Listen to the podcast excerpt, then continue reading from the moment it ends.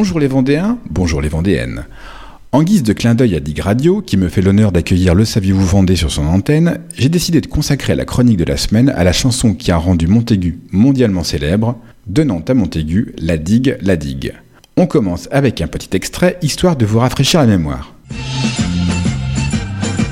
La digue du cul en revenant de Nantes. La digue du cul en revenant de Nantes. De Nantes à Montaigu, la digue, la digue.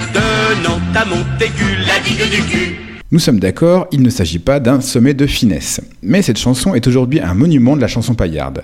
Publiée en 1922 dans un recueil de chansons paillardes pour étudiants en médecine, elle a été interprétée par les frères Jacques, Pierre Perret et même le groupe de heavy metal Vulcain lors d'un concert mémorable au Hellfest.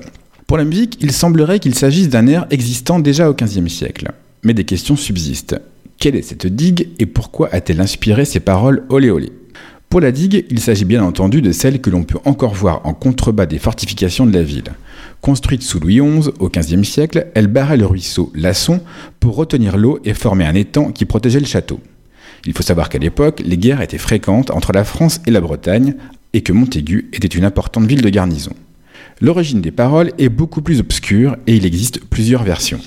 Le site internet de la commune de Montaigu évoque une duchesse qui, tombée dans l'étang, se serait déshabillée au vu de tous pour sécher ses vêtements. Une scène qui aurait émoustillé les Montacutins et leur aurait inspiré la chanson.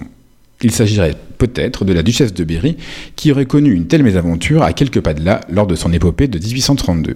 Une autre version, plus historique et moins élégante, rappelle que les villes de garnison attiraient de nombreuses prostituées qui attendaient leurs clients près de la digue.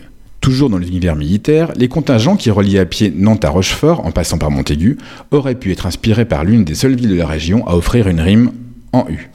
Je vous laisse choisir votre version. C'est tout pour aujourd'hui. C'était Sébastien de la page Facebook Le Saviez-vous Vendée. À vous les studios.